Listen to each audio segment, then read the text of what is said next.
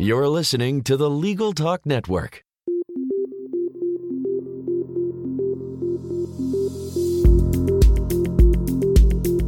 Hello, I'm Bob Ambrogi.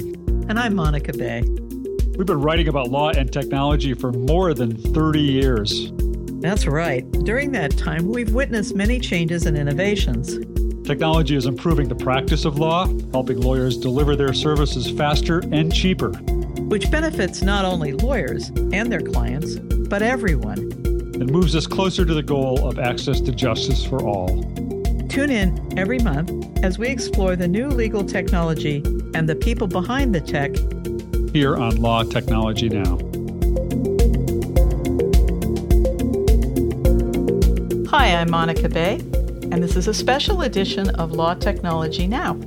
We're going to preview the upcoming Above the Law Academy of Private Practice, which will be held on the 27th and 28th in Philadelphia.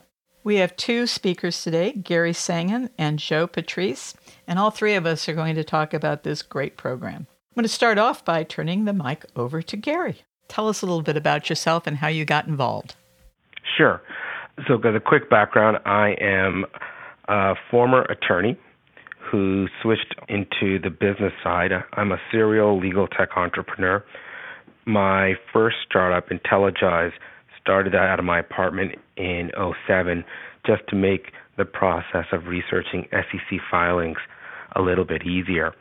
I just found them to be the process to be incredibly tedious. Luckily for me, so did a lot of other people, and that was formed the foundation for Intelligize. I raised a couple rounds of venture financing, got the company to break even, and long story short, it ended up being one of the most successful legal tech plays of the last 10 years. And a couple weeks ago, it just got acquired. It was bought by LexisNexis. Congratulations. Thank you. Really who, who retired you? uh, LexisNexis Group. Ah, that seems to be a trend. Congratulations. That's absolutely great. Joe, tell us a little bit about yourself. Yeah, so I've been an editor here at Above the Law for the last three and a half years or so. Before that, I was an attorney for various places in New York, but uh, litigator specializing mostly in white collar criminal defense. But with time, I got the opportunity to change my talents over to writing, and I've been doing that here since then. And I also am a fellow host of a Legal Talk Network show, Thinking Like a Lawyer, which people can listen to through the same same means that they listen to this. Terrific. And for those of you who might not be familiar with me, I also am a lawyer who doesn't practice.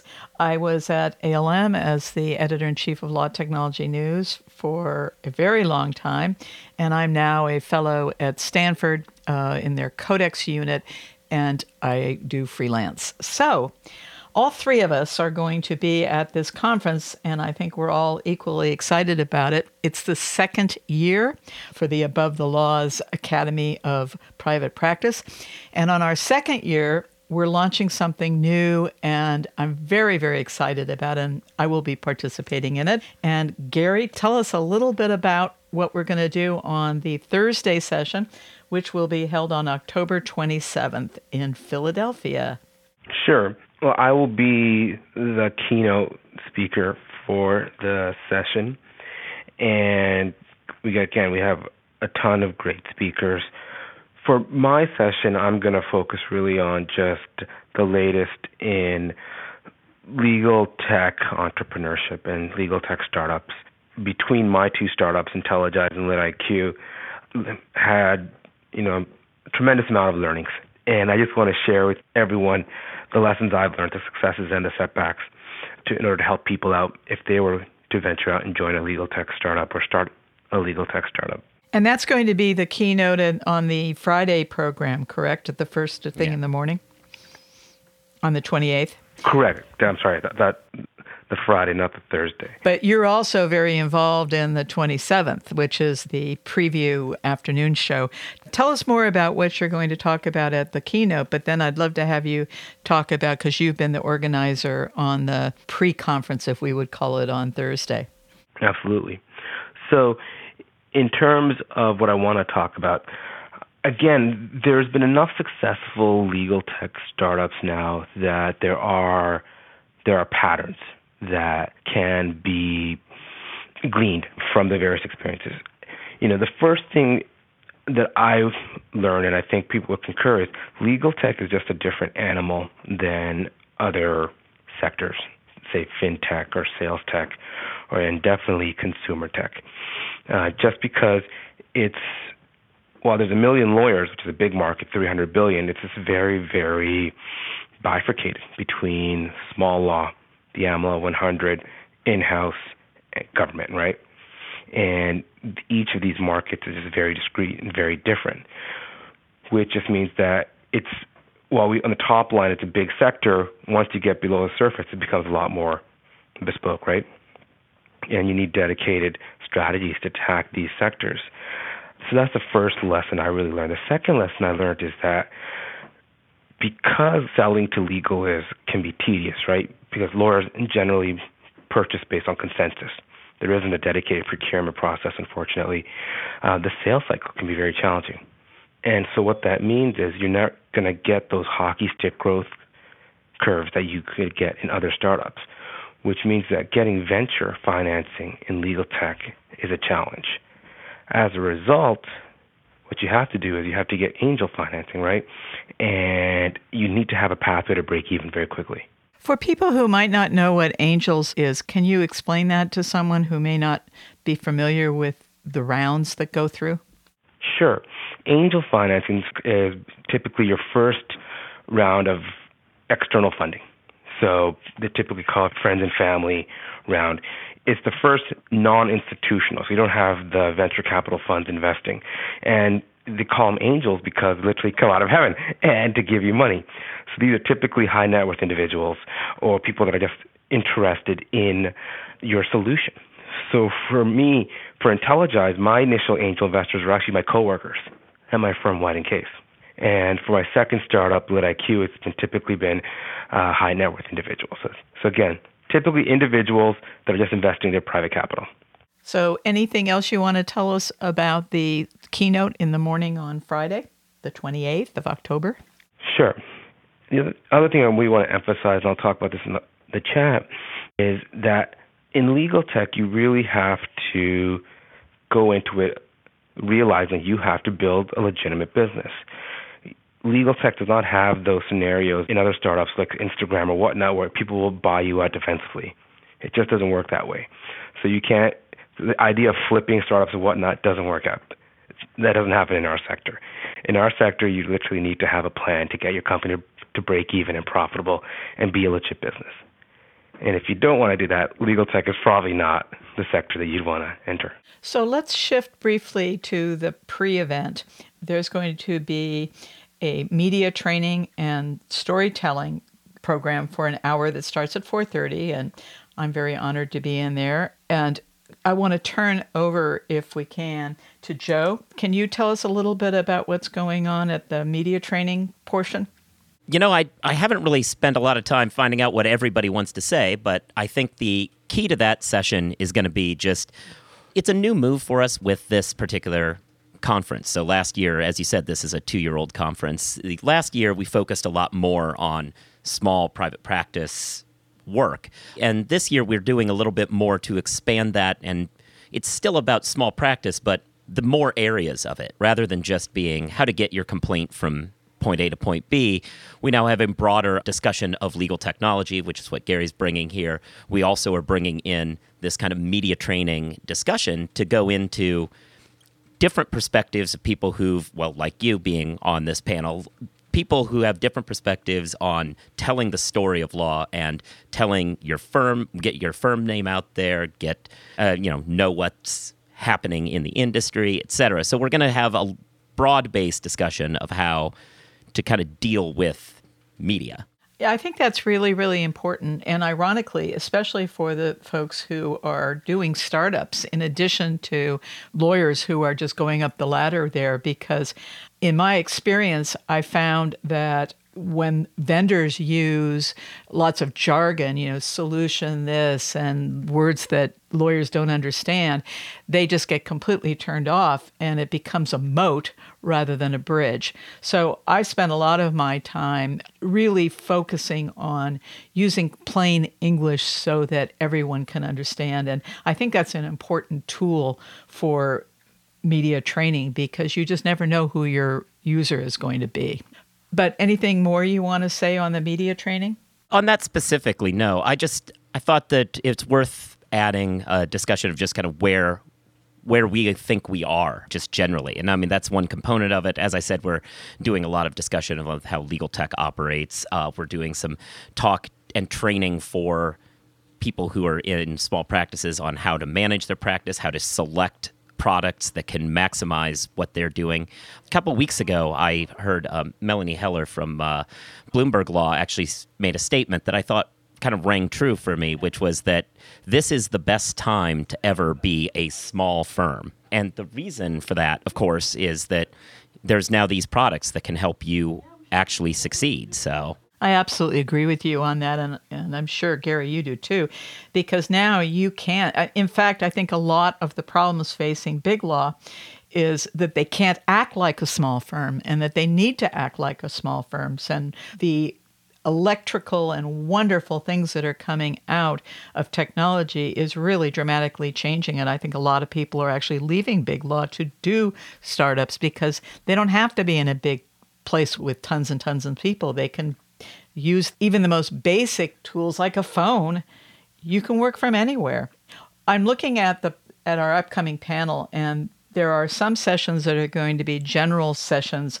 One of them is a level playing field how do boutiques compete exactly what we're talking about now but there's also workshops that are going to be offered and again if i can turn to you joe what can you tell our listeners what they might expect in some of the various programs that are going to be on on the main program on Friday.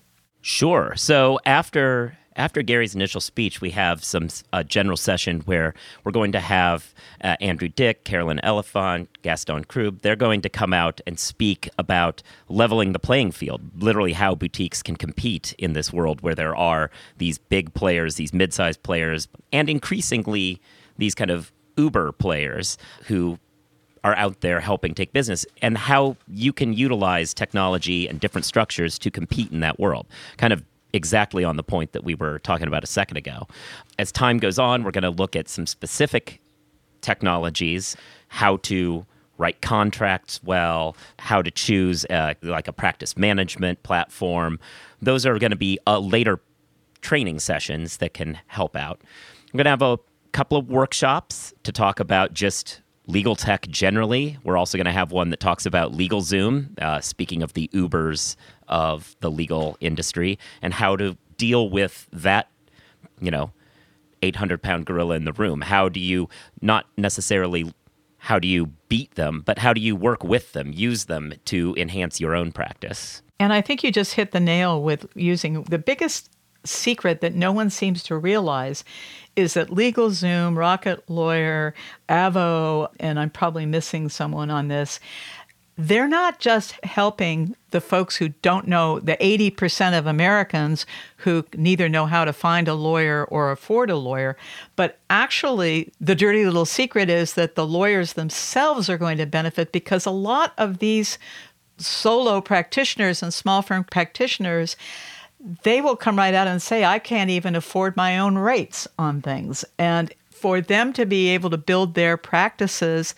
by starting folks on that, and if the folks who are using it become comfortable with it, that can grow both. The folks who are the clients are going to get good lawyering, and the lawyers themselves are going to expand and build their practices. So I've been a huge promoter of those folks for a very long time, and I'm really excited about that panel. I think it's uh, Dan Lear from Avvo is just incredible, um, mm-hmm. and I think I've also heard Chad, and he's really really good too. Any other thoughts from either one of you on on the workshops? No, I was just going to follow up on the the Chad point. I actually the most recent episode of my podcast I co-hosted with him, so uh, it was yeah, it was a lot of fun.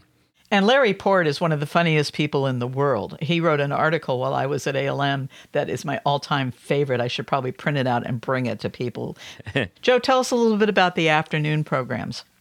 Oh, yeah, just more along the lines of these workshops. We now move in the afternoon. We're going to have some choices between learning about, well, what we're doing right here, learning about how podcasts can be used to help out a practice. Some firms aren't yet in that space, but it's a growing way in which people get information and a good way to market who you are. We talk about again, I already kind of previewed the practice management platform, which is an essential decision in any small firm what you're going to do for your practice management we have Bob Ambrogi walking us through, you know, what to do, what's out there, what you need, what might not be necessary for you when it comes to your practice management platform. We also have a panel on getting paid and how you get your fees paid, which is, you know, somewhat important, I would suppose, as a lawyer, if you're trying to, you know, eat. And then we have a general session about cybersecurity in the cloud, which is obviously on everyone's mind in a world of hacking. How do you protect yourself? How do you protect your clients in a world where people are out there trying to get at that data? Gary, any last words from you? We'll wrap it up uh, pretty quickly. Tell us a little bit about how folks might be able to attend the Friday session. Sure. So you can just go to events.abovethelaw.com forward slash APP and you can get take a look at the agenda and you can register there as well. And just want to again follow up on what both of you guys have been talking about, where frankly technology is really democratized uh, the practice of the law. It used to be you had to go to the big firms because they had uh, they were the only ones with that type of knowledge, and now with again all these great software products that can do some of the work for you, show you what's market. It's really again that information is no longer the purview of these elite handful of firms anymore, and I think that's probably one of the most disruptive things to happen to the legal services sector over the last ten years. Joe, how about you? What's what's your well? The the one other thing I would say is which doesn't relate directly to anything, any of the content, but last year we did this in New York City. This year we're taking it on the road and going to Philadelphia. And I think the argument for that was to start, you know, in the spirit of democratizing, to start moving this to places around the country where small practitioners are that aren't necessarily just New York City where we're based and putting this out there for more people to consume. And the Thursday program will start at 4:30. It's going to be held at the University of Pennsylvania's Law School at Gittis Hall. Did I pronounce that right? Uh, I did not go to Penn, so uh, okay. So, and the address there is 3501 Sansom Street, Philadelphia. If you want the zip code, it's 19104.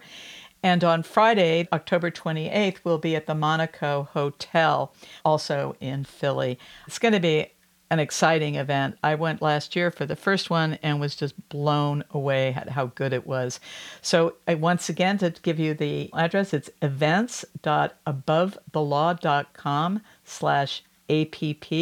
It will give you the agenda, the speakers, the advisory board, sponsors, venue, contact, and register. So it's everything is right there at events.abovethelaw.com slash app slash that's it.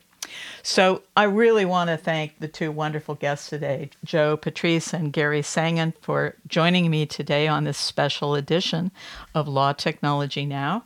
And we hope to see all of you in Philly. I'm Monica Bay. We'll see you next time.